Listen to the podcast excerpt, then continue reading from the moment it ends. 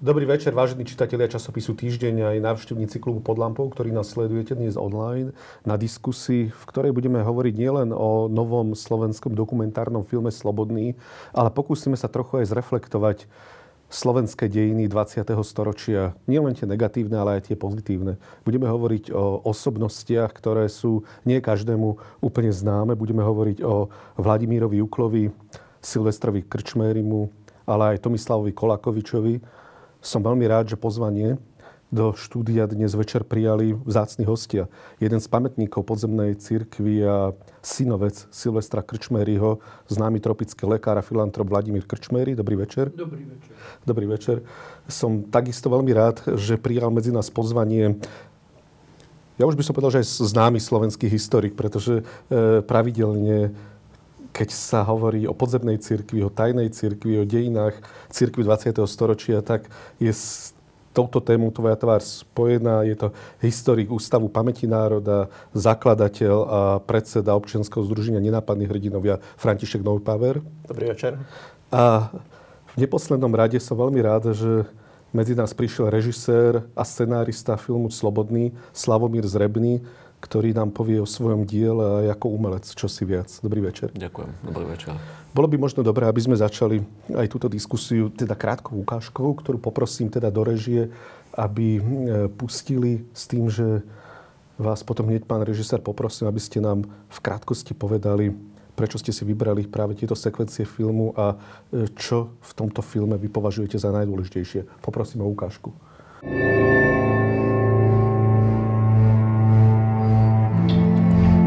Mnohí ľudia sú teda prívržencami extrém.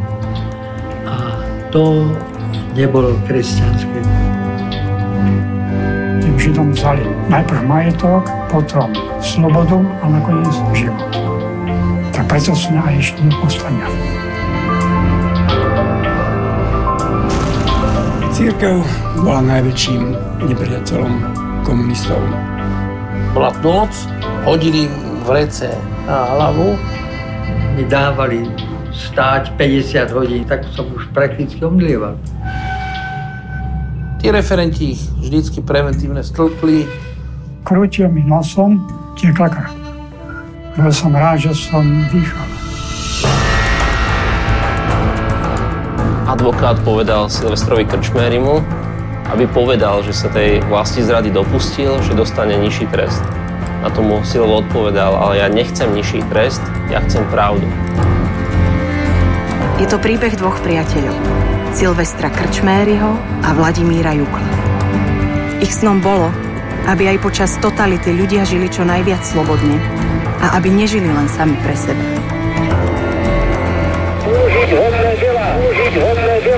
Dúfali, že zmena je možná, no ak sa má stať skutočnosťou, musia začať od seba. Videli sme ukážku filmu Slobodný.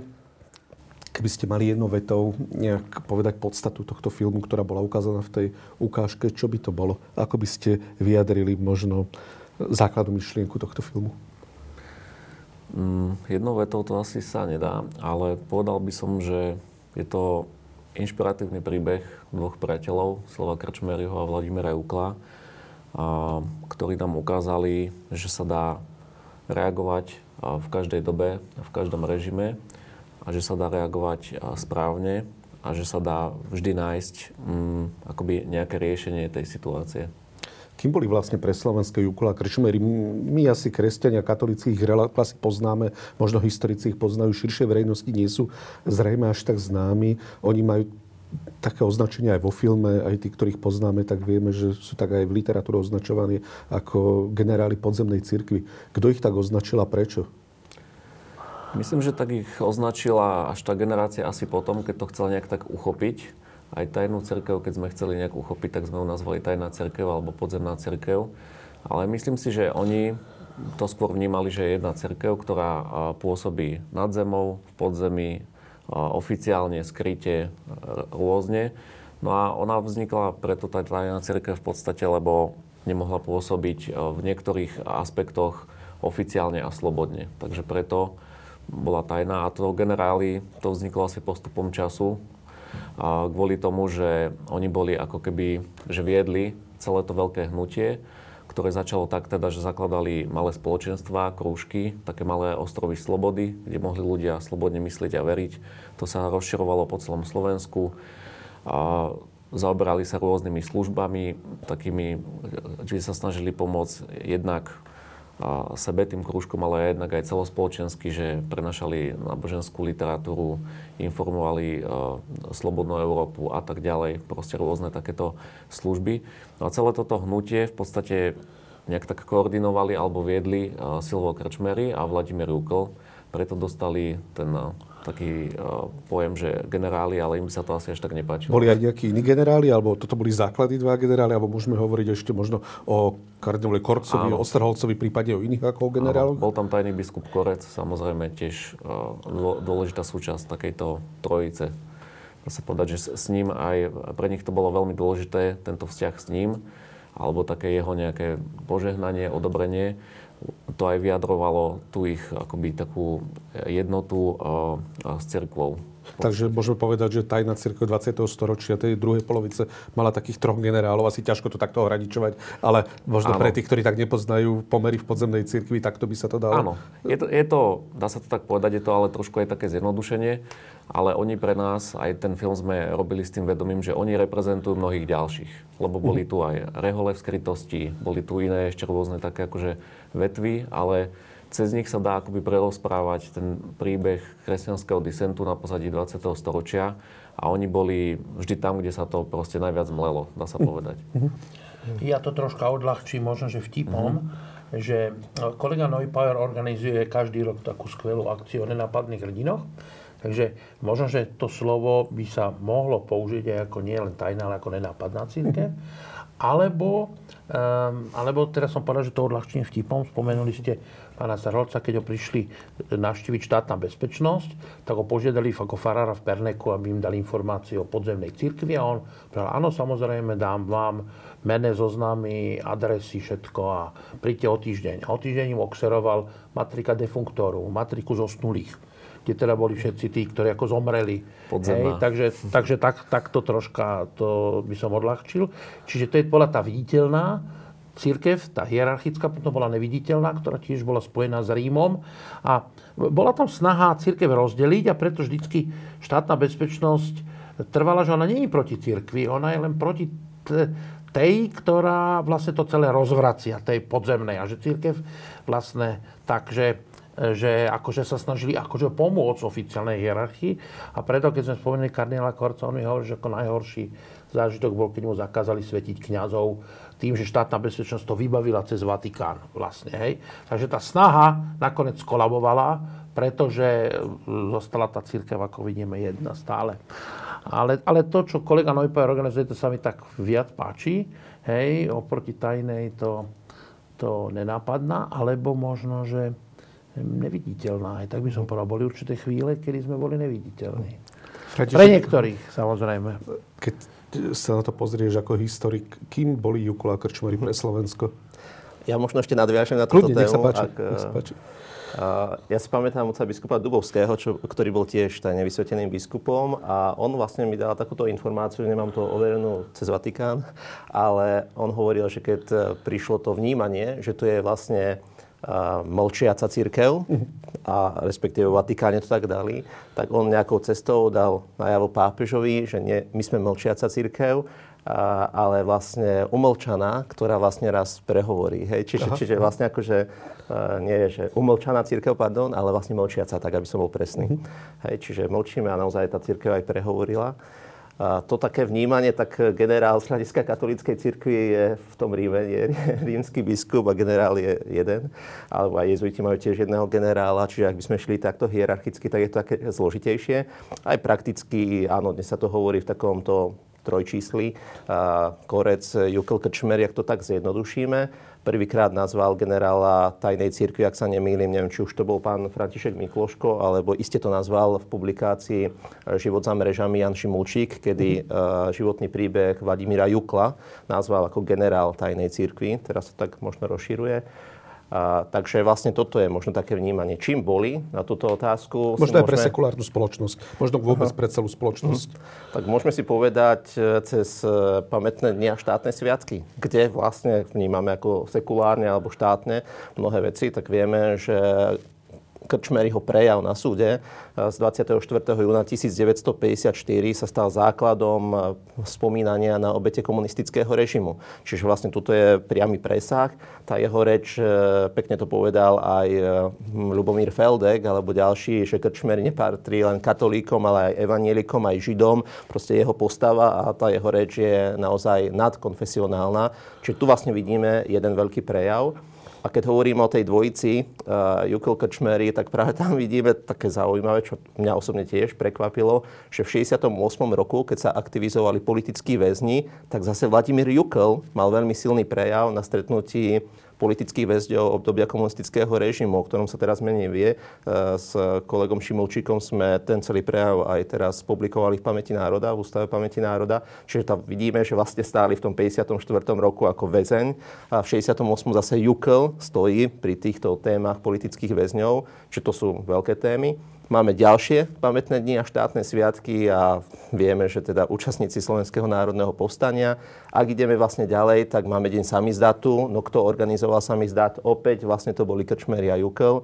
A, a takto by sme mohli pokračovať. Čiže cez e, to také štátne vnímanie vidíme, kde všade sú zachytené ich postavy. Zároveň teda dostali aj najvyššie štátne vyznamenanie, či už v Polsku, najskôr v Polsku Jukel, až potom teda sme si ich my začali vážiť. Krčmery dostal vo Vatikáne prvé rád svätého Silvestra. U nás 2013, tuším, od prezidenta Gašparoviča. A on, on si to aj troška robil vtedy žartom, lebo hovoril, že hrozí mu, že dostane k tomu aj konia šablu. A že šablou, že to sa bojí sa toho dotknúť, lebo kto mečom bojuje, mečom zahynie. A hovoril, že z konia by hneď spadol, lebo bol nižšej postavy. Oni dostali rád Ludovita Štúra, tuším, prvej triedy, že? Na Slovensku. Áno, áno, áno. A predtým ako prvý dostali zos, zos, ako mm. troška to bral ako s humorom, hovoríš, dostal som rád toho Silvestra. Áno, Zobral som si len tú medailu a konia a meč som tam nechal. A preto dostal len Silvester Krčmery, lebo to je udelované lajkom. Hej? Čiže aha, Vladimír aha. Jukel bol ako kňaz, takže... 32 rokov po revolúcii bol natočený tento film. Netrvá nám ako si dlho, kým sa začneme vysporadovať filmovo s takýmito významnými osobnostiami? Alebo prečo až 32 rokov? Musel sa narodiť režisér a scenarista, ktorý by to natočil? A možno je to dlho, ale lepšie neskôr ako nikdy. A ja to berem ako... Taká bojová odpoveď vojenská. áno, áno.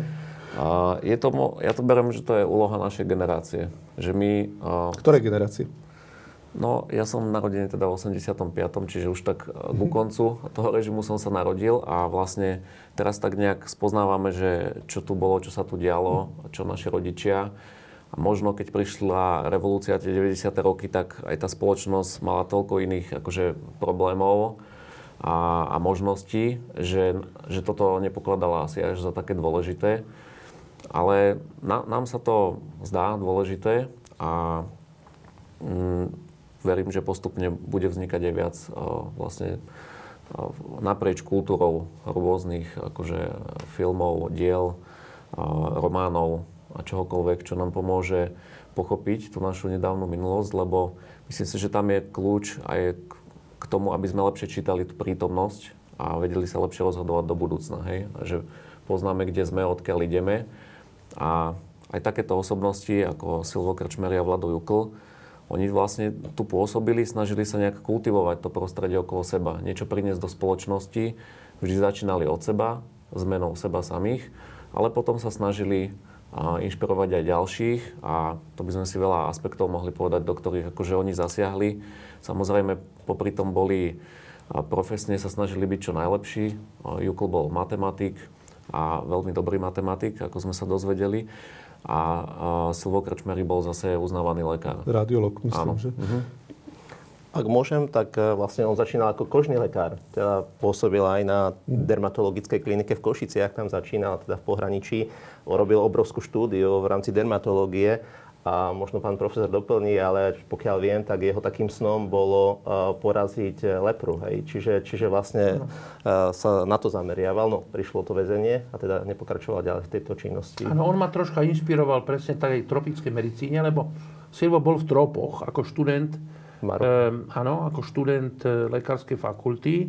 myslím, že jeden rok si robil vo Francúzsku a v rámci tejto pobytu vo Francii, tak pol roka strávil v Leprozáriu, teda v takom nemocnici pre, francúzskej nemocnici pre e, malomocných, uh-huh. akože Maroku.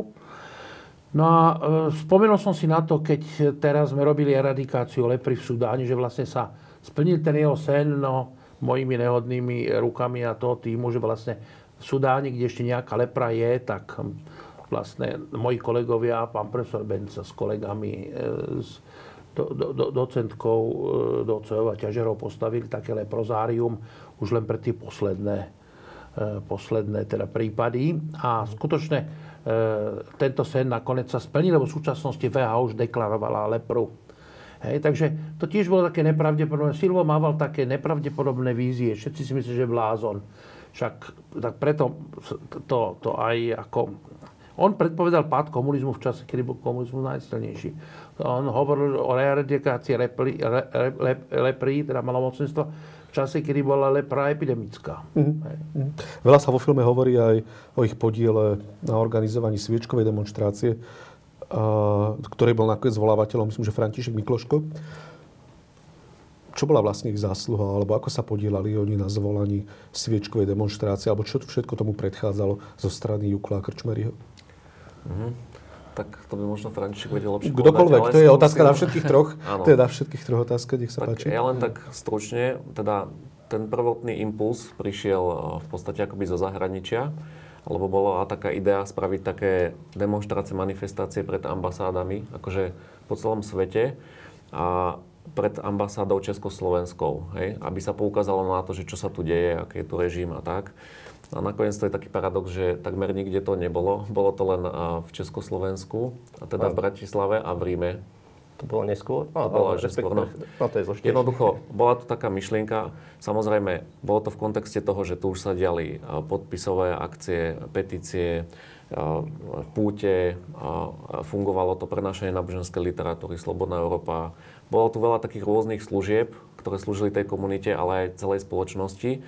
A do toho to prišiel takýto akože nápad, impuls. Odkiaľ prišiel ten impuls presne? A, od... Uh, hokejistov. Hokejistu, áno. A pe... Hej, Šťastný sa volal ten hokejista a on v Kanade E, bol, myslím, že podpredseda, podpredseda, e, podpredseda Svetového kongresu Slovákov, mám pocit. Uh-huh. A on na základe prečo, pardon, športovec vyzval k cvičkovej demonstrácii? On bol po... Nedáva to ako keby návonok logiku, on bol prečo k tomu prišlo? Svetového kongresu Slovákov. Ako emigrant. A zažil tu na uh-huh. tú dvojtvárnosť určitú a potom jeho rodinu dosť, ako potom, čo emigroval, tak mm-hmm. aj jeho rodinu mm-hmm. mala samozrejme, tak ako každá rodina emigrantov mali. Ale začiatok, ak by sme prie, presne išli historicky, tak uh, on sám hovorí v tom liste, ktorý písal Slovakom v Švajčiarsku, že vlastne tu na Slovensku sú vraždení veriaci, a teda parafrazujeme, ale prakticky mal na mysli vraždu kňaza v Borovciach. Mm-hmm. Teraz uh, 7. októbra si pripomenieme výročie jeho vraždy. A on vlastne hovoril, že tu nám vraždia kňazov veriacich a my vlastne v tom slobodnom svete nič voči tomu nepovieme. Ak si zoberieme súčasnú situáciu, teraz myslím, že včera to bolo, tak protestovali e, ľudia, ktorí sú z Iránu proti zatknutiu mladej dievčiny. Čiže vlastne vidíme, že ako, ako... Áno, áno. Solidarita. Hej, solidarita, aká bola veľká. Čiže vlastne on, on dokonca v jednom liste sa tak píše, že, že my tam keby sa až tak hlboko nezaujímame. Samozrejme robili veľa vecí, pomáhali s tlačou náboženskej literatúry a podobne. A on hovorí, aby sme vlastne vyšli do ulic, aspoň my v tom slobodnom svete, a sa postavili za tieto požiadavky. V konečnom dôsledku k tomu nedošlo z viacerých vecí, ale táto myšlienka prešla na Slovensko a tu začali uvažovať, že či ideme do toho alebo nie. A vtedy akože také hlavné slovo povedal vtedajší predstavený spoločenstva Fatima, ktorý bol Rudko Fibi, spoločenstva, ktoré zakladali Silvo Krčmeria a Vladimír Jukel.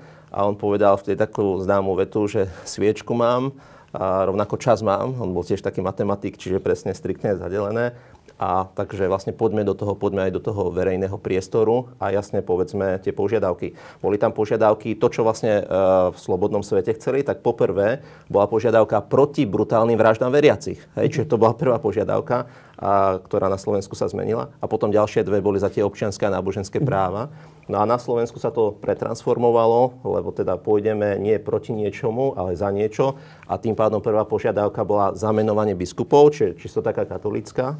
Ďalšia požiadavka bola za tie náboženské práva v rámci Československa. A tretia bola požiadavka aj za občianské práva. A tam vlastne tiež to bolo trošku, že zrazu už vstupujeme na tú politickú pôdu kardinál Korec bol teda tedy ešte biskup tajný takého razenia, že my skôr to náboženské a do tej politiky nechoďme, keď ho žiadali chartisti, aby ich podpísal chartu, ale chartisti medzi tým, charta 77 mala požiadavku, aby sa Nemecko nezjednotilo, tak on hovoril, ale to sú požiadavky politické. Čo ja ako katolický biskup mám riešiť, aby sa Nemecko nezjednotilo? Áno, ale napriek tomu išiel tam. Áno, tam išiel, tam išiel. Lebo ja som bol jediný doktor, ktorý sa nebal, alebo nebal, no bál som sa, ale ja som ho potom vyšetril, lebo bol obarený vriacou kávu. Jeho štátny bezpečnosť ho akože preventívne izolovala, preventívne zadržala ako mnohých, aj mňa.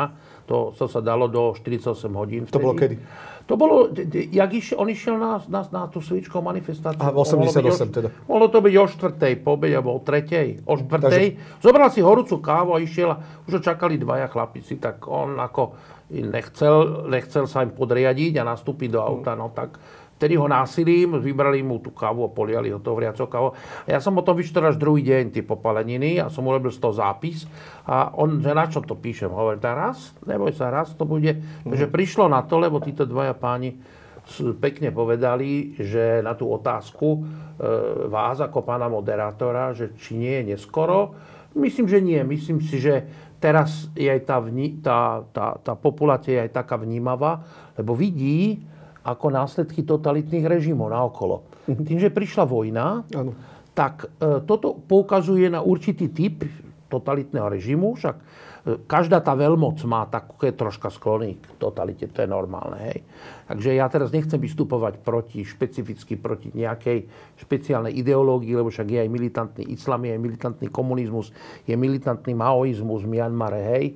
Takže viacero takýchto príležitostí je na solidaritu, uh-huh. ako veľmi pekne povedali kolegovia.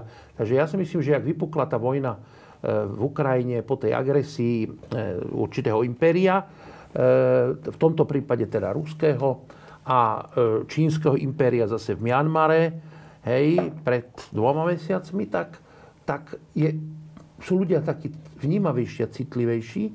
Aj na to, že tá sloboda není taký, by som povedal, len samozrejmý že... dôsledok, že to není len zmena vlastníctva prostriedkov. A veľmi pekné je, že že aj obidvoja kolegovia patrí do generácií, ktorí nezažili síce tieto osobnosti ako fyzicky, majú sklon e, nielen k detailom, ale aj k takej tej generalizácii a by som povedal výchove národa, čo ja troška postradám niektorých politikov. Že politici skôr mám pocit, že, nechcem, nehovorím, že súčasný, ale za posledných 30 rokov, že viac pátrali, čo by ten národ chcel počuť a to im ako hovorili. Samozrejme, lebo však chcú vyhrať voľby. Ale títo kolegovia nemajú žiadne ambície, politické, ani finančné, ani absolútne. To znamená, že oni, sú, oni nás tako vyzývajú k tomu, že, že, že sa snažia troška meniť ten národ a, a ich upozorňovať na tú solidaritu. A tento čas sa mi takí veľmi aktuálni ľudia zrazu začínajú tak rozmýšľať, že v podstate my sme mali 68. tu na, e, ako, ako inváziu a, a vôbec sa o tom v škole neučili. Mnohí teraz takí prekvapení o tých paralelách potom tak pýtajú sa, že čo, prečo defašizácia a tak, tak teraz sa vracujú vlastne k druhej svetovej vojne, kde sa učili niektoré veci troška jednostranne, hej, lebo však medzi týmito národmi je 300 alebo 400 rokov, ano. veľa problémov, hej, tak v tom celom kontexte sa niektoré veci lepšie pochopia. Hej. No, takže ja im musím vzdať e, akože úctu, že v čase, kedy sme zmenili dialektický materializmus na praktický, prakticky o mnoho silnejší. Hej, to, Praktický materializmus sa dokonca vymýka z politickej ekonómie, ktoré by museli robiť štátnicu. Hej. No, čiže tá transformácia toho dialektického na praktický vlastne spôsobuje vlastne, že ľudia prestanú vnímať solidaritu a také nehmotné nejaké hodnoty, všeobecne, myslím na kresťanské, a všeobecne tie, by som povedal, nadprirodzené. Tým nemyslím náboženské, nadprirodzené myslím hodnotu solidarity. Hodnotu, e, by som povedal, spolúčasti, áno. Hodnotu pravdy. Tak, takže to je veľmi pekné a Jukol a Krčmery sa zúčastnili sviečkovej demonstrácie? No Jukel uh, vlastne nemohli sa Oni sa vlastne oni neboli, boli oni boli takisto, my sme boli asi 50 predbežne zadržaní. Takže oni boli súčasťou toho. Krčmery mal e, vytknutý členok, tak, takže vlastne on bol, bol doma na byte, tam ho tiež strážili, tak jeho sestra... Takže vám asi obarili, skôr sa 50 obarili. a- vám, e, preventívne 50 zabránili. Áno, ale, ale ja musím povedať, že, že to bola ľahšia cesta. Akože, ja vám musím povedať, že akože inak by ma boli zbili, dobili, popolievali a zadržali na 48 hodín stáť v pozore u dvoch levov, ako stalo ďalších 250 ľudí. Takto celú noc až do rána. Teda včítali novinárov z Rakúska, Kudnové, Kalergia spol, tí boli tiež zadržaní a celý materiál. Čiže to predbežné zadržanie ja musím akože v úvodzovkách akože poďakovať, že vlastne povedal mi ten major, čo ma akože zadržiaval, povedal mi, viete, súdru, doktor, máte také blúdivé nohy. Ja viem, že kam by ste vy kam chceli ísť, tak vy len pekne chodte do služby, hej, a predtým teda pobudnite u nás a potom pekne chodte do nemocnice. Mne sa ale zdá, že sviečková demonstrácia nebola len demonstráciou veriacich. Môj otec je ateista, bol na sviečkovej demonstrácii a pritom on teda nemal nejaké teda Áno. pohnutky katolické alebo náboženské, takže nebola to ako keby akcia len veriacich. Úplne subjektívne sa mi zdá z tej spomienky teda od svojho otca. No, ja, chce, ja chcem povedať, že paradoxne zapravdu vám dáva aj výrok pána rektora Kusého, ktorý povedal, že my ateisti sa budeme za vás modliť.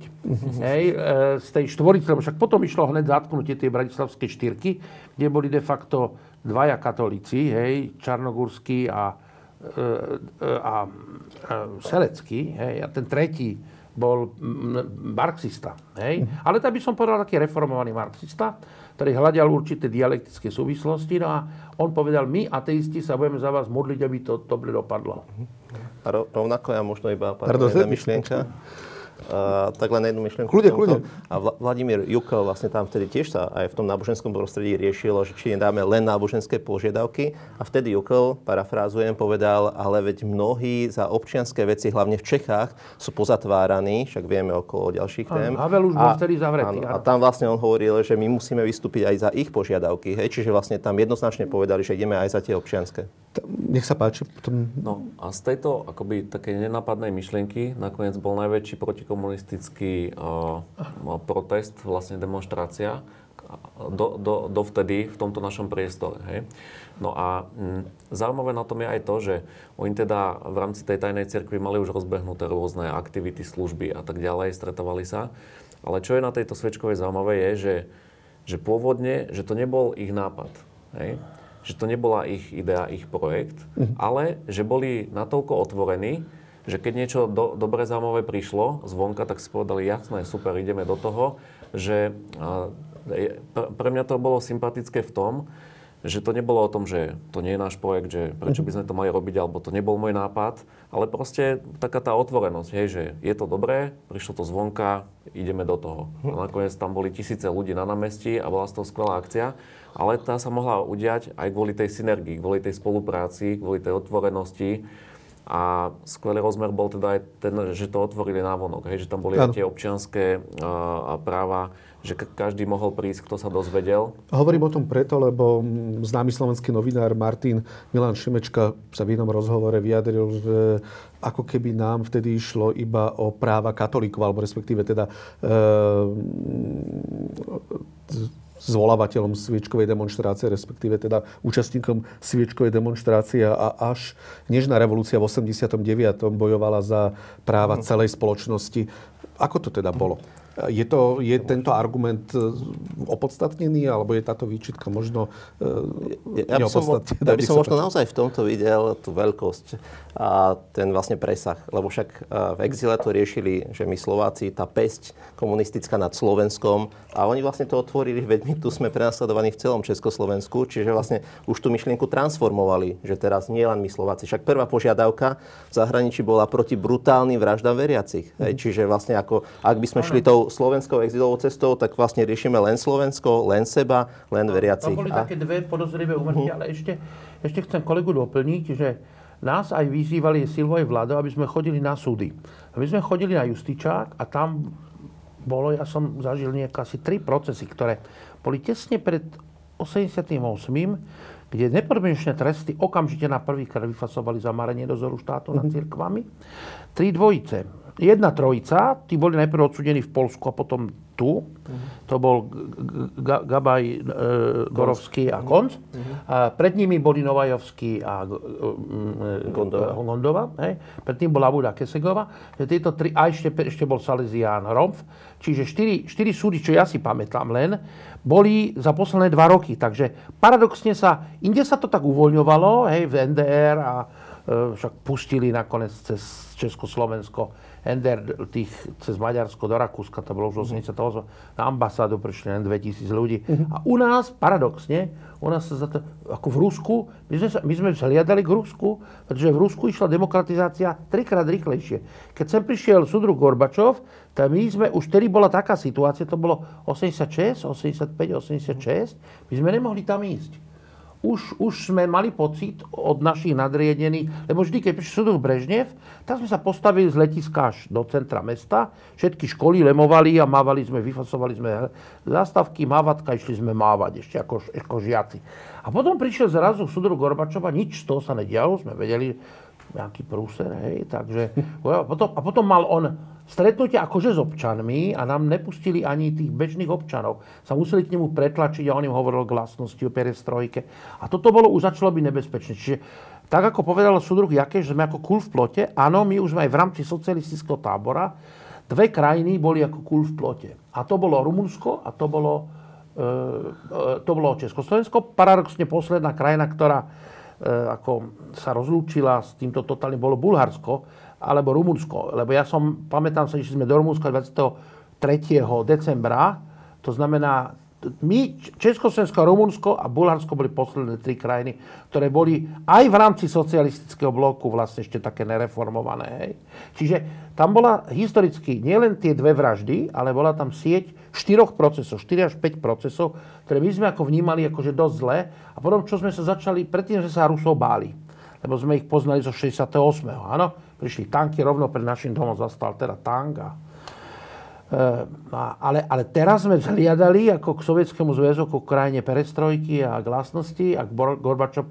To je, pohovoril mi Silvo vtedy, keď Gorbačova akože zvolili, tak on, on, on ako, my sme ho považovali fakt za akože, že takého, že potrebuje odbornú pomoc, ale povedali sme si, že to sú následky z väzenia, takže sme mu to prepáčili.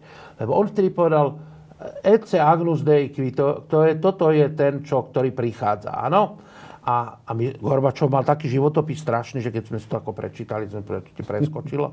Hej? A on sa, predstavte si, modlil asi 20 rokov, aj celá societa z Fatima, oni povedali, že tá zmena v Rusku musí prísť, aj celého socialistického tábora musí prísť zvnútra, že tu bude jeden človek. A oni zažili Chruščova, lebo keď prišiel Chruščov, Chruščov načas zavrel všetky tábory. Si prečítate knižku Čiešik s Bohom v Rusku, hej, teraz bol blahorečený jezuita Čiešik, americko-polský, tak on presne povedal, ako náhle Stalina, Stalin zomrel a Beriu zastrelili za dva týždne a Jagodu, šéfov tých táborov, tak vtedy proste sa tie tábory otvorili a tou zmenou, jednou zmenou, jednou jedinou personálnou zmenou v Kremli sa Rusko na 5 rokov stalo relatívne demokratické. Zrušili sa všetky. A toto isté sa modlili oni a oni povedali, že, a oni verili, že takýto človek príde. Nikto sme neverili, lebo vždy išli horší. Viete, Brž ešte nebol najhorší. Potom išiel šéf KGB, hej, e, po ňom e, e, súdruh, jeden, jeden, jeden, to, bol, to bol hlavný generál KGB, a potom prišiel súdruh Černenko, ktorý bol teda absolútne petrifikovaný z tej najstaršej a najtvrdšej. To sa hovoril taký vtip, že keď ako zasadal najvyšší soviet, že prvý bod zasadania bolo prinesenie prvého tajomníka, druhý bod zasadania bolo spustenie dialýzy, tretí bod bolo zapnutie kardiostimulátora. Takže toto boli, vlastne za nich iní rozhodovali, za nich celé toto e, manažovalo KGB. Hej? Mm-hmm. No, takže chodí, prišli, stále horší chodili, dobre? Stalin, potom bolo krátke a potom prišiel Brežnev, hej, a potom prišli títo, títo po Brežnevej smrti. No hrozné, proste vyzeralo to úplne beznadejne. A oni stále, títo dvaja ľudia, osvietení Duchom Svetým v tej najhoršej dobe, tak ako v base hovorili, že teda, že teda to, to, táto fatimské prosto sa naplní. Ano. Nikto neveril, viete, to, to bolo úplne... Vtedy socializmus víťazil ešte v Etiópii. Hm. Viete, v Mongolsku, takú polovica zeme gule bola socialistická. Kuba, viete, potom Venezuela, potom akože Čile, hej, takže vlastne celý svet sa stával komunistický, socialistický, áno, Allende v Čile, e, v Kastrovci na Kube, e, Korea, jedna krajina za druhým sa proste pridávala k Sovietskému zväzu, aj v Afrike, hej. No tak nechcem zasahovať do toho v tom historickom kontexte. Táto ich vízia bola tak nepravdepodobná, ako to, že výbuchom tlačiarne sa poskladá na, e, tu, na chodníku pred nami ako že týždenník týždeň takto. A, Takže a napriek tomu, že to bolo také nepravdepodobné, predstavte si, v tom ja vidím taký ten prst Ducha Svetého, že kolega natočil film o dvoch božích mužov, že ten Vlado Jukl ako prvý a Silvo Krčmery potom tiež verili to splnenie toho fatímskeho posolstva. Musím povedať, že ani pápeži si neboli takí celkom istí tými ďalšími zjaveniami, lebo asi traja pápeži, viem, že to čítali a založili to. Hej, založili to a Jan Pavol II to založil. Hej, a možno, že, že, možno, že keby boli bývali opatrní, že by nebol došlo ani k atentátu, nevieme. Lebo ten atentát v tom treťom zjavení bol jasne napísaný. Hej? No, keď si to tak do kontextu povieme. A ja, aby som teraz sa neopakoval, v tomto vidím aj, že Societas Fatima má takého prorockého ducha. A prorocký duch je znakom, e, e, by som povedal, týchto božích mužov. Hej, že v časoch, kedy je to najhoršie, to boli tí čínsky disidenti, disidenti, verili, že tá situácia zmení.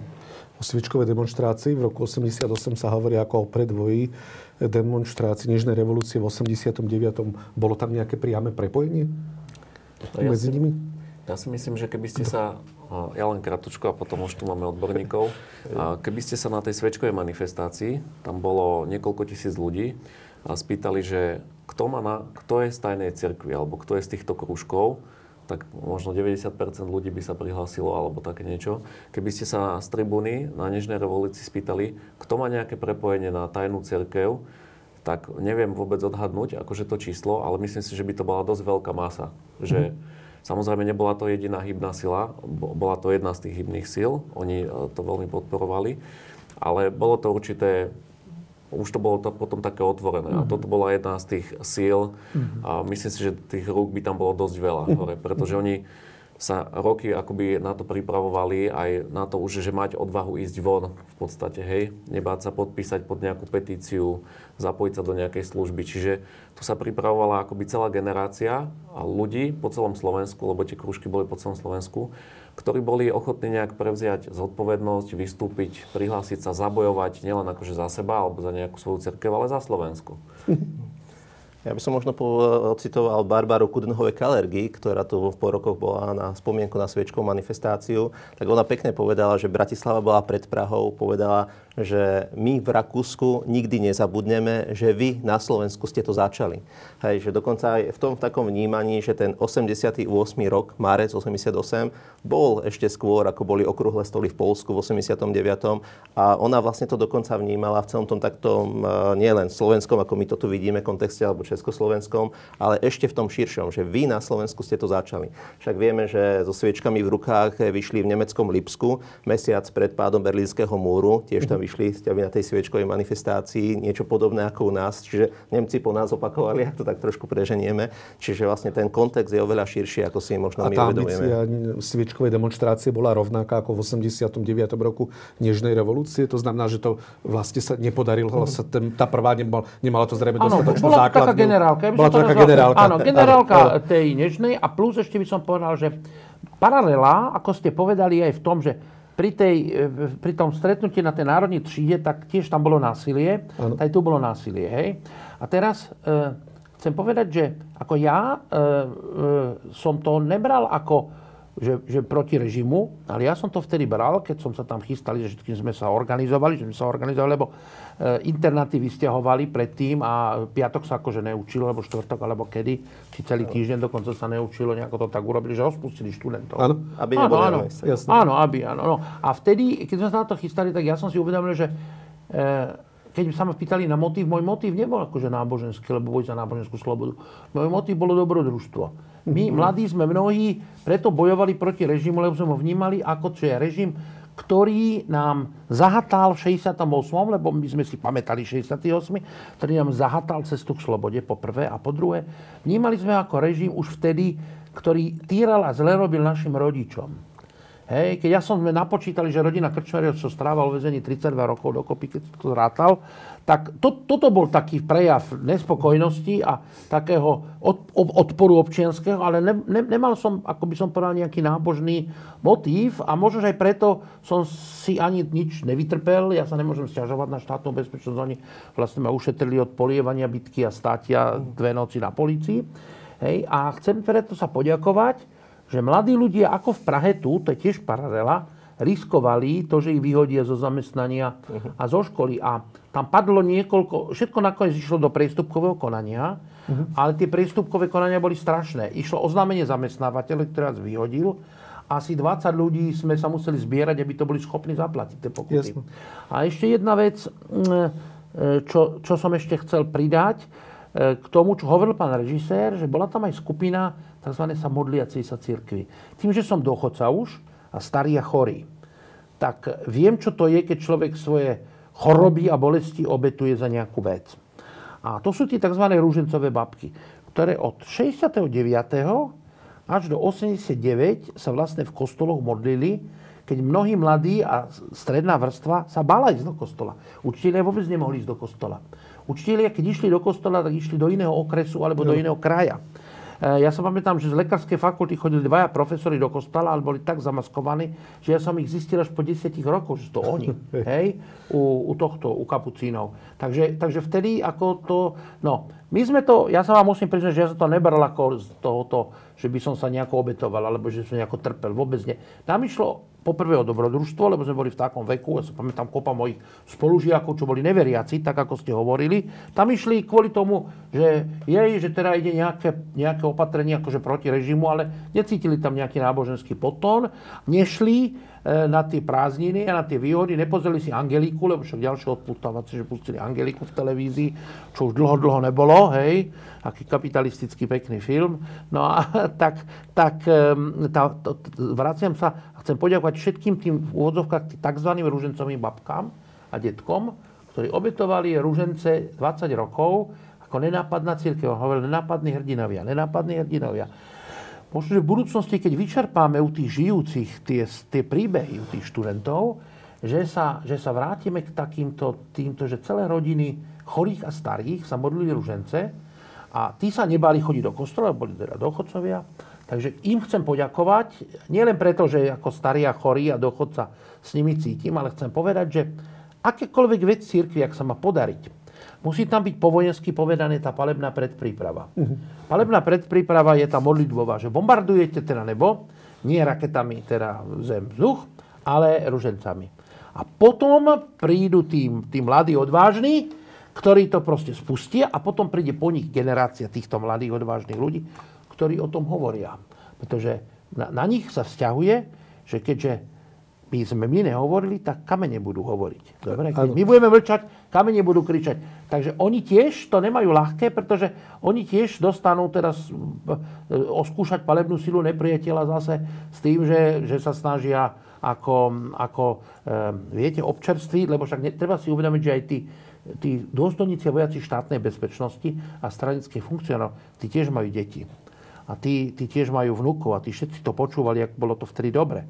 To znamená, tu my máme celú generáciu ľudí, ktorí schvalujú politiku Soviet, Rus, Ruska súčasného, preto, nie preto, že by to mali nejako vojensky prečítané alebo historicky, ale preto, že sú potomkovia rodín, ktorí sú stále vychovávaní v tom duchu e, e najprv komunizmu a potom toho e, praktického materializmu. Je možné, že, to je možné, že otázka na historika, je možné, že pokiaľ by sviečková demonstrácia prebehla v Prahe, tak by už vtedy došlo k zmene režimu. Viem, že je to veľmi hypotetická otázka, ale dá sa takto uvažovať? Uh, že tu nebola proste v Bratislave dostatočná sila, tým, že to nebolo hlavné mesto V Bratislave boli demonstrácie. Boli mhm. demonstrácie, ktoré organizovala aj Charta 77, ale myslím, že pekne to v svojich pamätiach hovorí aj Jan Čarnogurský, ktorý vlastne hovorí, že zišlo sa tam zo pár tých, ktorí išli na tú demonstráciu, lebo boli na strane Charty nejak 10, alebo zo pár desiatok, ale vlastne infiltrovaných ďalších eštebákov, čiže ani nevedeli, že čo ako. Čiže tamto v Prahe to nebolo možné. U nás to bolo možné na tej Morave, kde vlastne na tom stretnutí cez tú výzvu aj moravských katolíkov, čiže vlastne v tom takom medzi priestore, čiže ani nie Čechy, ani nie Slovensko. Čiže vlastne tamto sa ukázala tá sila, keď vypískali ministra kultúry, Áno. čo teda ja si myslím, že vtedy preto nezasiahli, lebo však tam bol uh, z Vatikánu uh, vyslaný uh, ne, teraz Nuncius. neviem, Nuncius, presne tak. Takže, takže vlastne akože tam sa nejak tak... To bolo to povestné... Ad hoc. Kde. Ad hoc nuncius na jedno, na jedno použitie to bolo to, vtedy. to bolo vtedy, keď Strholec chytil megafón Áno, a a začal organizovať... Áno, áno, presne tak. A to vtedy tam bol ad hoc vyslaný z Vatikánu delegácia, ktorá predtým už štátna bezpečnosť spracovala, aby zakázali e, Korcovi, Dubovskému a ďalším svetiť. Hovorili, že to bolo úplne najhoršie, lebo však minule sme hovorili, že biskupy zažijú, že naj, naj, najhoršie. Keď som sa pýtal kar, pána kardinála, že čo v, tej, v tom, za tej totality, tak som myslel, že povie, že bitka v base, alebo keď dvíhali tam, alebo, alebo kliky, alebo proste to týranie vo vyšetrovačke nie. On povedal, že úplne najhoršie bolo, keď mi prišiel list z Vatikánu, že mi zakazuje e, svetiť kniazov. A toto, bolo, toto bola tá, tá práca štátnej bezpečnosti, ktorá používala už v tom druhom období tú brutálnu sílu až ako druhý stupeň. Znamená, tie, tie zatváračky, tých 5 procesov a tie dve vraždy, to sa použilo až však aj Srholca zmlátili potom v Perneku, keď si z nich vystrelili s tou podzemnou církvou, skoro zabili. Hej, potom. No a aby som sa teda vrátil k tej myšlienke, že a, a, tí, tá, tá štátna bezpečnosť najprv vyjednávala s Vatikánom a získali si monsignora Kolasuona, ktorý, ktorý mal východnú politiku církve na starosti monsignor Casaroli, budúci štátny, budúci teda se, sekretár štátu, to znamená kardinál štátny sekretár. A pod Casaroliho patrili monsignor Colasuono, monsignor Baggio a monsignor Bukovský. To bola delegácia, ktorú Vatikán vyslal na vyjednanie s štátnou bezpečnosťou. Žiaľ, e, to potom priznal aj Svätý Otec, ako že chyby tej Ostpolitik, vyšla celá kniha, kde Svätý Otec a ďalší vlastne toto oddelenie zrušil potom kardinál Ratzinger. Hej? E, No, to znamená, že ta, tam sa ukázalo, že, tie vyjedna, že vyjednávať, a teraz, teraz aby, aby som nezabudol, že týka sa to aj súčasného vyjednávania s Čínou. Vatikán najviac trpí, Svetý Otec najviac trpí, keď sa pýtajú, že prečo taký utrápený, prečo najviac trpí, no tým, že musia vyjednávať s Čínou v takomto kompromisnom duchu. Že, tá, že vlastne oni, im sa podarilo tú církev tak rozložiť, čo sa teda tu našťastie nepodarilo, ale čo sa podarilo, že títo traja arcibiskupy ešte tak nepripravení, pretože nikto z nich si nedal tú námahu, aby išiel napríklad za biskupom Hnelicom, ktorý sídlil na Via Monte Santo 14 v Ríme. My sme všetky adresy museli vedieť nás pamäť a s tým aj zomreme. Aj v Rusku, aj tam, aby keď nás cez hranicu by sme išli, aby nás niekto legitimoval, aby sme to nemali napísané. Hej? A keďže ja som nezložil tú skúšku hltania tých papierikov záchodových, lebo to bolo na akom, čo bol leskli a ten sa mi vždy prilepil, tak som sa to musel nadrviť na spameť. Ale ani jeden z nich sa nedostal, neunúval, aby sa poradili, že, že proste vyjednávať s diablom dokázal len Pán Ježiš Kristus, ale v prípade tých prasiec, ktoré z toho brehu, teda všetky sa vrhli do Genezareckého jazera. Hej? Iné žiadne vyjednávanie tam nebolo, vždy ten Kristus to odmietol, prvý návrh, druhý návrh, tretí návrh. No a toto, toto ako ten Vatikán vtedy to podcenil a teraz tiež.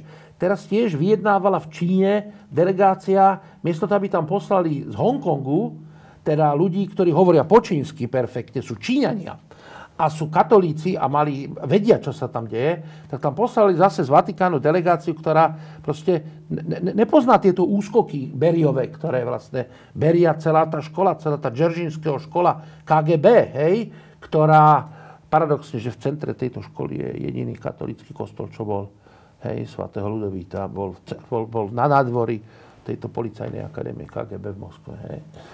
Za postavami Nikula Krčmeryho sa skrýva iná, menej známa postava, tiež Tomislava Kolakoviča, ktorý veľmi výrazne vystupuje v tomto filme, ako keby ich duch, bol ich duchovným otcom, keď to tak môžem nazvať. Kto to bol Tomislav Kolakovič? Lebo ten jeho život bol opradený takým tajomstvom. Aj na Slovensku sa objavil na pár rokov, potom zmizol, nevieme, kde je pochovaný dodnes. A kto bol vlastne Tomislav Kolakovič? Aký bol jeho význam pre Slovensku? Bol to chorvátsky kňaz, ktorý ovplyvnil e, výrazne osobnosti, ktoré zase neskôr ovplyvnili chod Slovenska. Áno. Profesor Kolakovič, alebo teda vlastne menom Tomislav Poglajn. Kolakovič bolo rodné priezvisko jeho mamy. Aha. On si zmenil meno, pretože išli po ňom viaceré tajné služby. On totiž to už v, v tom Chorvátsku, keď pôsobil, tak bol veľmi aktívny a jeho kázne často sa prenášali proste do rady a, a mal tam nejaký časopis, vydával. Bol taký veľmi aktívny a bol to v podstate taký intelektuál zároveň, vzdelaný človek, ktorý študoval na rôznych miestach, na, na najlepších univerzitách v Európe. A bol to taký e, ščítaný človek a zároveň hlboko akože zakorenený v tej viere, veriaci. Čiže taká dobrá kombinácia kontemplácie a akcie. No a on už v tom Chorvátsku tak pôsobil, že, tie, že bol proti tým režimom, ktoré tam nejak uh-huh. nastupovali aj v okolitých krajinách a tak. Čiže išli po ňom tie tajné služby a už bol v ohrození. Tam treba aj povedať, že bol nejaký čas takou pod ochranou arcibiskupa Stepinaca v Zágrebe. Čiže to aj vyjadruje určitú takú akože že nešiel len tak na vlastnú pesť, ale keď ho mal pod takou ochranou arcibiskup, a snažil sa ochrániť, tak aj to o ničom svedčí. Každopádne ten kruh sa uzatváral a on dostal takú ponuku prísť na Slovensku, kde tu bol ešte relatívny pokoj a na nejaký čas. Tak on sem aj prišiel. No a tu sa začal venovať mladým ľuďom, mládeži prednášal tu na, na Svoradove vlastne. Tak sa aj stretol s Vladom Juklom a Silvom Krčmerim. A v podstate, keby som to tak skrátil, tak inšpiroval a založil určité hnutie, a ktoré vlastne postupom času rástlo a potom už bolo neprehľadnutelné a dá sa povedať, že zmenilo Slovensko. Dá sa povedať, že Kolakovič zmenil Slovensko aj za ten krátky čas, čo tu bol, tým, že inšpiroval týchto ľudí ako Krčmery Jukl a dal im rôzne také akože zásady, odporúčania. Proste snažil sa im venovať, hovoril o tom, že vtedy fungovali také akože spolky a bolo to také masové, ale neosobné. On práve sa snažil po vzore toho JOC hnutia, to je taký... Mm, Robotníckého. Robotníc, robotnícke, mládežnícke akoby Žos. hnutie. Áno, áno. A tá idea bola v tom, že venovať sa mladým ľuďom, nielen teda vysokoškolákom, ale aj robotníckej mládeži, zakladať také tie krúžky, kde tí ľudia sa osobne poznajú, je tam nejaká dôvera, je to taká dobrá partia a tam v podstate hovoriť aj o tých e, náboženských veciach, o písme, ale aj o politike, aby boli takí rozhľadení, aby vedeli, čo, čím by mohli aj oni uh, prispieť do spoločnosti. A samozrejme začali od, začínali vždy od tej zmeny seba samého. No a ten, táto pro, osobnosť profesora Kolokoviča ich natoľko nadchla, že vlastne oni celý život sa držali toho jeho odkazu. A on potom pôsobil po mnohých uh, iných krajinách po svete a kde tu, to by aj pán profesor by nám vedel povedať, ktorý sa s ním stretol v Paríži a povedal mu, že na budúce sa stretneme v Číne. A on proste, no, kde sa niečo mlelo, tak on tam išiel do toho. Zbalil si tých pár švestiek a išiel a tam sa snažil tú situáciu nejak načítať, nakontaktovať sa na ľudí a tam pôsobiť. On tiež teda organizoval skupiny podzemnej cirkvi? Áno, áno. Tak, áno ja keď tak, môžem áno. doplniť pána režiséra, aj e, pána doktora, že e, Vatikán, ako náhle prišla Veľká oktobrá socialistická revolúcia, sa snažil pomôcť cirkvi, ktorá bola absolútne zničená. Ako brutálnou sílou bola zničená církev v Rusku. Ale pobaltské republiky boli po prvej svetovej vojne vyhlásené, vyhlásili samostatnosť. To isté Polsko vyhlásilo ako skriesenie po 200 rokoch hej, rozdelenia. A Polsko, Polsko zasahovalo až takmer po Minsk, až po Bielorusku súčasné, až do polovice Bieloruska, veľká časť Ukrajiny. Hej? Takže teraz, e, teraz, toto keď Vatikán videl, tak Pius XI. Pius XII. Sa snažili nejakým spôsobom tej cirkvi pomôcť. A prvý, prvý taký písomný a veľmi dobrá analýza je práve v tej knihe, čo som spomínal, čo ste v historici napísali tak podrobne a to je s Bohom v Rusku, with, in God, with God in Russia, ale vyšiel aj slovenský preklad. Aspoň sami zdate vyšiel, ja som to čítal pred 40 rokmi, sami zdate. A tam, tam tento, tento Walter Číšik bol jeden z tých, ktorý pripravoval pápež tajne v Ríme na pastoráciu v Rusku. Poprvé sa museli nadrviť rusky, uh-huh. po druhé museli vedieť všetky obrady a po tretie museli mať nejaké korenie. A Vatikán to urobil potom tak, že keď dostali oni informáciu, že ide obsadenie Polska, tak e, zrazu asi 50 kňazov z Vatikánu cez riadnu hierarchiu a cez diecézy umiestnili ako farárov na dedinách v tom východnom Polsku, na hraniciach s Bieloruskom. Znamená, Rusi, keď obsadili, tak nešiel Mohamed hore, ale hora k Mohamedovi. Rusi obsadili Polsko až po Brez Litevsky a tým absorbovali asi 100 kňazov takto pripravených. E, s čím nepočítal Vatikán je, že jeden Slovak bol v tomto aj veľmi aktívny, to bol Páter Lacko, ktorý tam založil vlastne a viedol Orientálny inštitút potom v Ríme. Hej? Javorka. Aj Páter Javorka a myslím, že aj Páter Lacko. Mal potom, hej. No a teraz ešte pokračujem. Tak, to absorpciou tých pobaltských republik tých troch, z toho dve boli katolícke. Jedna bola kalvínska, Estonsko, a tie dve boli katolícke, sa zrazu do Sovietskeho zväzu, tak ako v Číne sa pohltením Hongkongu a Maká, zrazu do Číny dostali čínsky misionári. Takže t- tento prvý krok sa podaril, žiaľ nepodaril sa druhý krok. Oni všetkých okrem jedného alebo dvoch pochytali kvôli jazyku. Že teda tento Češik bol Američan a tí ostatní ani jeden z nich nebol jazykovo tak, aby sa nedal prezradiť. Takže všetci skončili v gulagoch do, do posledného. A teraz sa vrátim ku Kolatovi, prečo som to povedal. Kolatovič bol tiež jeden z tých, ktorý mal túto tajnú misiu. Teraz neviem, či od PIA 11. od PIA 12. A potom už pán Juster to perf- perfektne povedal, že on sa potreboval dostať nejakým spôsobom k Stalinovi, aby ho presvedčil, že církev tu nie je nepriateľský element a že majú prestať prenasledovať, pretože práve v oblasti, viete, Stalin zmiernil svoje prenasledovanie pravoslávny, keď začala vojna. Vtedy všetkých povedal, že celý národ sa musí ako zjednotiť a tá piesen Stavaj strana ja, tá vlastne hovorí o tom zjednotení ruského národa proti nacizmu. Takže, takže áno, e, Kolakovič mal, sa snažil teda dostať sa čo najbližšie a jeden zo spôsobov bolo boli krajiny, o ktorých Vatikán cez diplomáciu vedel, že budú predmetom rúského záujmu. Uh-huh. A to bolo Karpatská Rus zo strany, sa vedelo, že bude anektovaná časť Československa ako víťaznej mocnosti, teda preto, že to bolo súčasť Maďarska v tom čase a Maďarsko bola porazená veľmoc, Severná Bukovina, že Rumúnsko bolo na jednej strane víťazné, keď potrebili na druhej strane porazené, takže Moldavsko, Severnú Bukovinu im Stalin nám zobral, e, teda, e, a, a, a Kolkovič sa takto potreboval dostať, a to sa mu aj podarilo nakoniec tým, že e, e, spolupracoval s partizánmi, to znamená na tom hrbe, v tej zem, zemlianke, ku ktorej by som ešte teraz trafil, ale je stále ťažšie a ťažšie, lebo je stále zarastenejšia, kde sa skrývali a ošetrovali utečeneckých e, kolegov z tej židovskej obce a tam Kolakovič dokonca operoval a Silvom s Vladom asistovali, hoci bol matematik, tak mu držali mu háky. Takže to mi opisovali proste veľmi tak som bol prekvapený, ak sa v takých podmienkach dá vlastne robiť ako celkom slušná chirurgia, amputácie a také laparotómie. Koľko to prežil také, Tomislav Kolakovič na Slovensku? Tam, bol, tam, boli, tam, tam boli 3 mesiace v tých horách, mm. 4, 4 mesiace.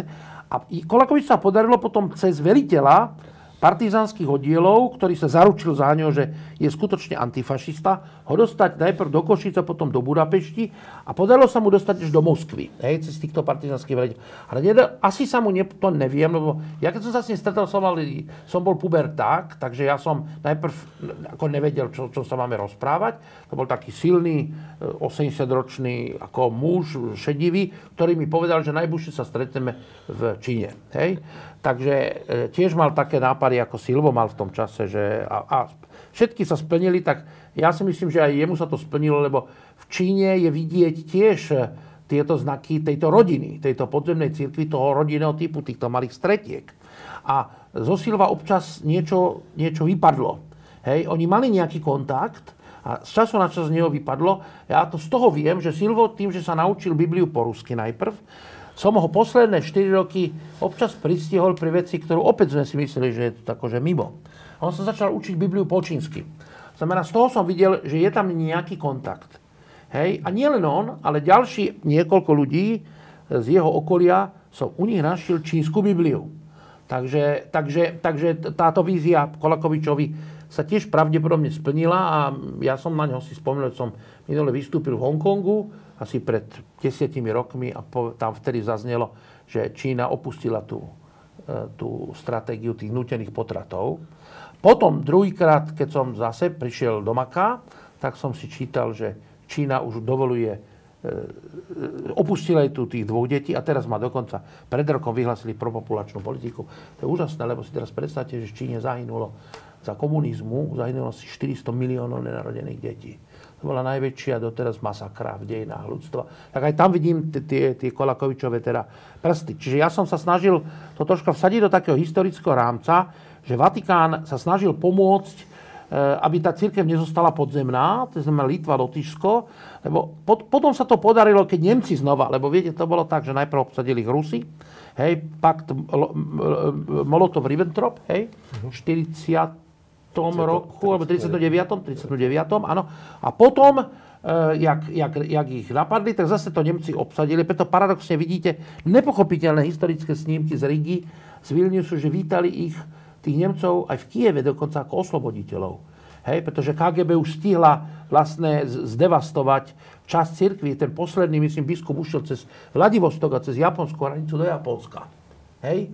Vtedy, keď sa práve vracal ten, ten veľký polský misionár z Japonska, tak oni sa tak striedali, ktorý zahynul potom v koncentračnom tábore. Posviečíme Pater Kolbe. Hej? Takže do tohto historicky si uvedomíme, že snažil sa pápež cez takýmto spôsobom, nie k Mohamedovi, ale Mohamed k hore, hej, e, poslať kňazov do tých častí, o ktorých sa vedelo, že budú pravdepodobne obsadené. A to isté urobil Vatikán v 45. roku že v 45. roku, keď sa vedelo, že budú obsadené tieto oblasti, Moldava bola celá pravoslávna, ale v Severnej Bukovine bolo dosť katolíkov, na Karpatskej Ukrajine tiež bolo dosť katolíkov, to znamená, že sa svetili v 44. 45. sa vys- dlho nič a potom zrazu asi 20 biskupov sa vysvetilo v týchto oblastiach, od ktorých sa Nemci stiahovali. Hej? Mm-hmm. Ja možno k tomu len možno takú myšlienku, že vlastne my toto možno vnímame teraz možno politicky, alebo čo ako tie snahy, ale čo mňa uchvácuje na Kolakovičovi, práve tá taká ľudskosť, hej, že, že vlastne on hlásal a im hovoril také, to také jocistické heslo vidieť, posúdiť a konať. A dovolím si jeden príklad, že oni to vlastne potom zažívali pri tom Kolakovičovi, keď eh, bola bombardovaná Bratislava.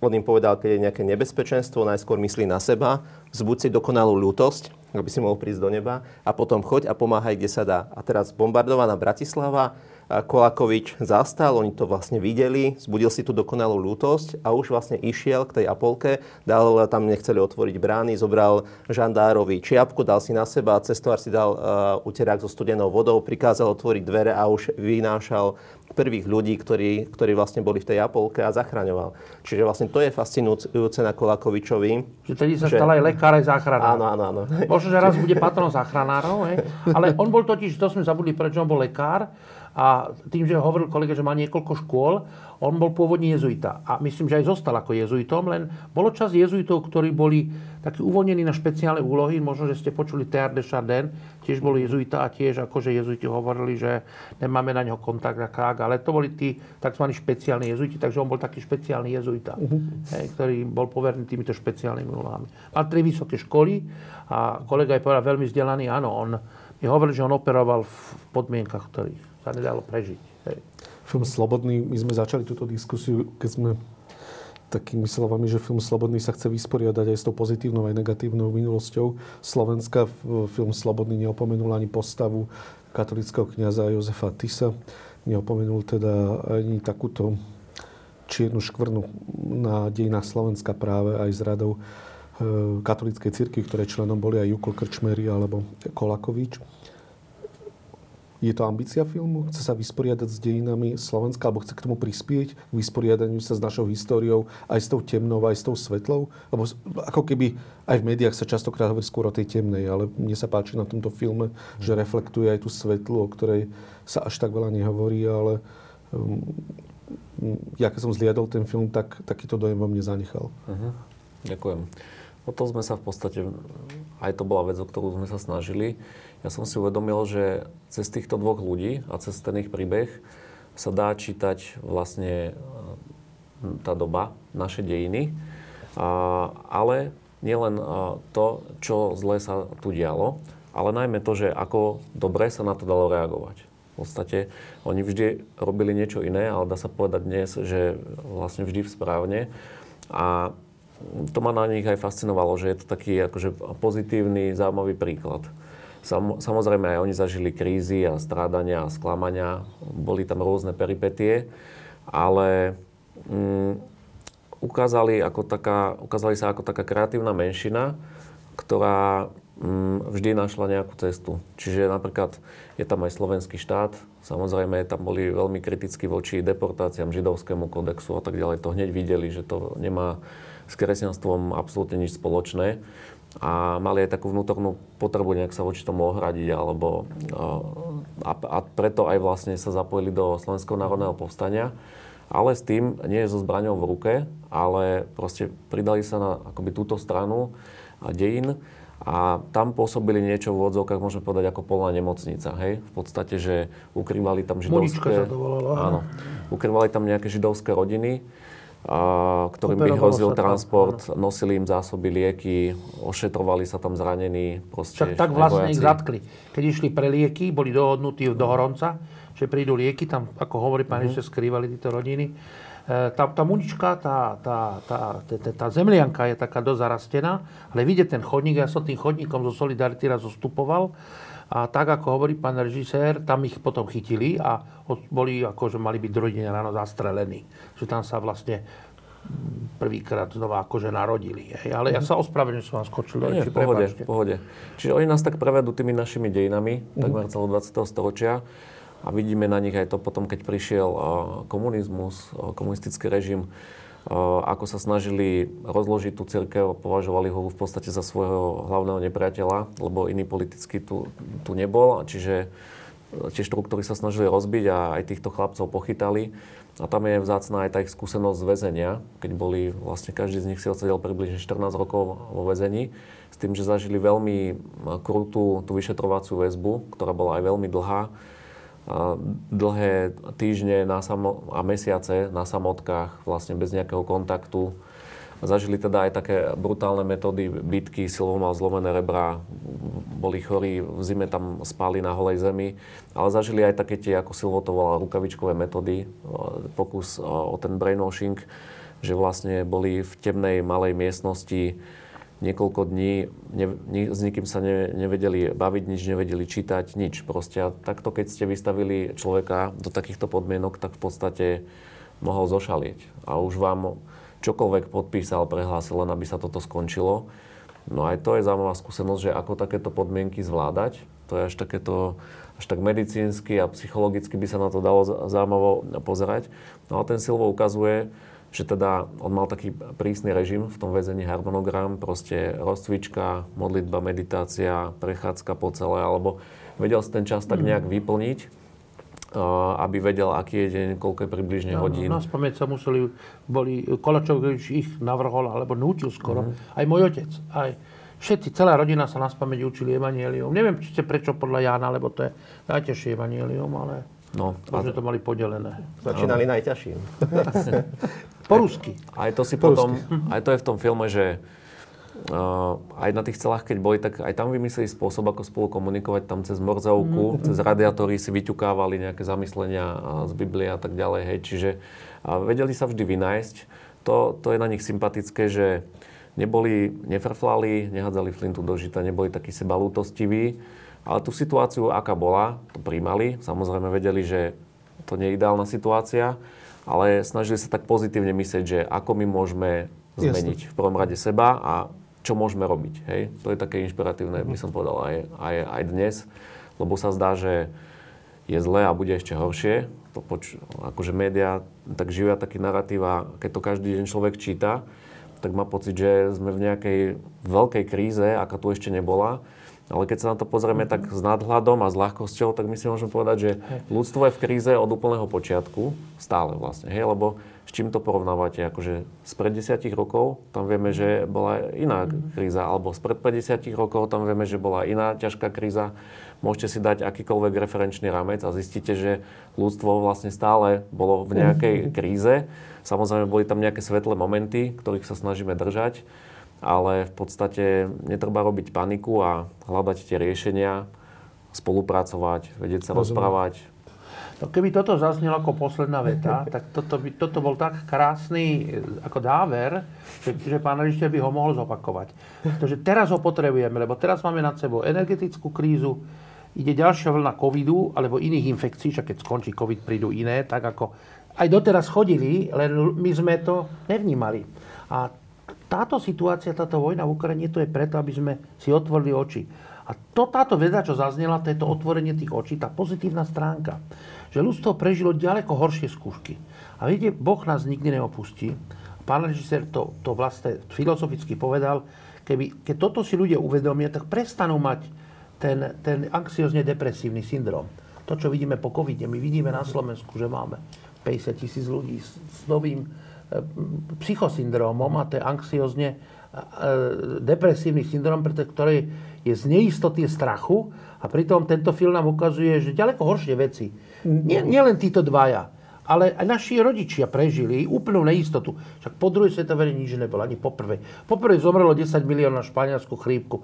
Hej, teraz zomrelo v úvodzovkách len 3 milióny ľudí. No. Takže stále hovorím, sa to zlepšuje.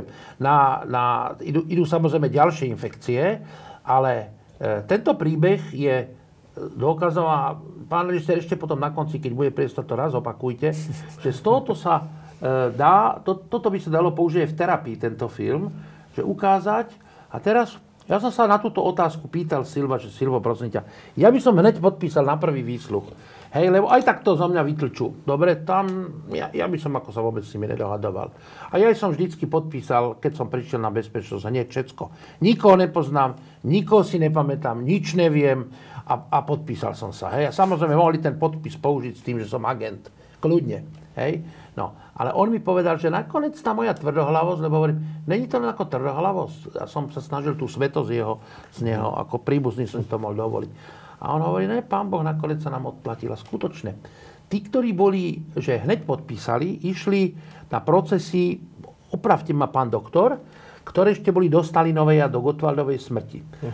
A v, to, v tej skupine Vlada Jukla, si predstavte, že tam boli dva rozsudky smrti bolo doživotie, ten hlavný šéf tej skupiny dostal doživotie, hej. Ten františkanský páter Barta, to bola akcia Barta a spol, ten dostal doživotie. E, Vlado dostal akože 25 rokov a v tom prvom rozsudku dostal Vlado do životie, ako vlasti zradu. Až potom mu to prekvalifikovali na odvolačke na velezradu, Hej? A e, Silvo tým, že touto tvrdohlavosťou to nevedeli z neho vy, vy, vyvlátiť, zlomili mu všetky rebrá bol rok vo vyšetrovačke, z toho niekoľko mesiacov bez absolútneho kontaktu. On hovorí, vieš, nakoniec sa mi to oplatilo. Lebo tým pádom jeho súdili až vojenský súd po Stalinovej smrti a on dostal len 14 rokov. On si to teda ako celé odsedel, lebo všetky návrhy na prepustenie z basy on nechcel. A jeho otec žiadal milosť, a jeho sestra žiadala aj tak. Raz dokonca, a dokonca eh, on mi spomínal, tá posledná jeho deň v base bol ten, že jeho museli akože vysťahovať z tej basy. On hovorí, že ešte má asi dva týždne. A oni mu povedali, že my vás tak dobijeme, že ešte tak napísali, že nepolepšiteľný, ale už sa nedá polepšiť, že už ho vyhoďte, lebo svojou prítomnosťou a e, svojimi, svojimi rečami tam tu zamoruje to prostredie, hej, ako pohrobok e, klerikalizmu a e, vlastne pracujúcich a ďalších spoluväzňov marí ich výchovný proces a je nepolepšiteľný. Takže dokonca vyšiel aj, neviem, či to bolo, že nepolepšiteľný, že je aj v titule, je, myslím, že divadelnej hry. Áno, svete, áno, áno, nepolepšený. Takže to, to, to, toto on mi hovorí, že niekedy sa, sa akože oplatí, lebo on si odsedel len teda 13,5 rokov, 14 rokov. A, a ešte chcem povedať, že môj otec ten dopadol ešte lepšie, pretože on začínal s velezradou, potom e, išiel na rozvracanie republiky, potom zomrel Stalin, potom bolo len podvracanie republiky, potom zomrel Gottwald, potom bolo len združovanie proti republike a združovanie proti republike len 3 roky. Takže on štartoval od 15 a vďaka tomu času, že mali takú dlhú vyšetrovačku, takže oni sa dostali vlastne do toho času, kedy v Rusku napríklad rušili tábory. V Sovietskom zväze vtedy, jak zomrel Stalin, tak bol palácový prevrat a súdruh e, e, Chruščov zrušil všetky tábory na Sibíri a ich rozpustil. Hej? To znamená, že, že, že na Slovensku to, Československu to trvalo podľa mňa dlhšie, asi 5 alebo 6 rokov, kým boli tie amnestie. A chcem ešte to troška, akože e, mi hovoril ešte silou takú príhodu z basy, že tam tí ľudia boli v také veľké nádej, že ich pustia. A on nie, on nemal žiadnu nádej, že ho pustia a preto on chcel nový proces, on nechcel žiadnu milosť. Lebo povedal, že milosť, že to je ústupok, hej, žiadosť o milosť, že je ústupok a že ako keby oni mali pravdu a dávali mi milosť, nemajú žiadne právo mi dávať milosť, on mi hovoril, lebo ja na im môžem vyprosiť milosť. Vždycky hovoril, že sa budem za nich modliť, ale oni mi ja žiadnu milosť nemajú čo dávať. No tak on mi hovoril, že v celé, keď boli vo vyšetrovačke, tam boli aj muži, aj ženy, ale v rozličných celách. A že v tej cele vedľa, že bola jedna pani, e, ktorá, musím to teraz tak povedať, aby sme sa nedostali do problémov s vysielaním, e, osoba, ktorá bola členka minority, takej, ktorá sa teraz považuje za sociálne-ekonomickú minoritu a bola tiež za nacizmu tvrdo potláčaná okrem Židov. Hej? Takže z tejto minority pochádzala a ona sa pýtala každý deň tých bachárov, že dobrý deň, ako, ako slúži zdravie pánu prezidentovi, ako slúži zdravie pánu generálnemu súdruhovi, generálnemu tajomníkovi komunistické, ako slúži zdravie súdruhovi e, Chruščovovi. Hej? Pretože ona zažila niekoľko amnestí, pri ktorej vždycky usekli z toho je trestu. Takže ona začínala za e, rozkladanie majetku socialistického vlastníctva a priživníctvo s nejakými, nejakou recidiu, nejakými desiatimi rokmi a skončila po tých amnestiách a 5 rokov. Čiže tá atmosféra tam bola, že po každej amnestii sa čakalo, že vás pustia a hrozné bolo, to sa pamätám, že tak lámali oni kniazov a biskupov napríklad, e, že, že ich, na nich sa to akože práve nevzťahovalo. To bolo, to bolo to desné, že tam pušťali čem vrahov, lupičov, lotrov a takého biskupa Gojdiča na to sa zrazu nevzťahovali ani jedný amnesty. Ten zomrel vo vezení. Ďakujem za diskusiu k filmu Slobodný, na ktorý vás pozývame. Už je premietaný v kinách, alebo odkedy je možné? Už dlhšie beží a už, dlhšie beží. už tak dobieha, by som povedal. Už tak dobieha. A teraz bude tak kde tu, áno. Teraz bude tak kde mm-hmm. tu, dobre. A bude aj na nejakých streamovacích platformách, alebo predpokladáte, že možno... Neskôr určite, mm-hmm. ale najskôr chceme tak aj osobnejšie s ľuďmi to odprezentovať. Budú aj nejaké diskusie. A máme k tomu aj web film Slobodný SK, tam sa dá pozrieť, kde sa kedy premieta, čiže pozývame. Ešte raz, aká je tá webovská stránka? Filmslobodný.sk Film? Slobodný, jedno Áno. slovo. Áno, a s mekým i, lebo ich bolo viac. Áno, bodka? SK. SK. Ďakujem veľmi pekne, že ste prijali pozvanie do dnešnej diskusie k filmu Slobodný. Pekný večer. Ďakujeme. Pekný večer, ďakujem.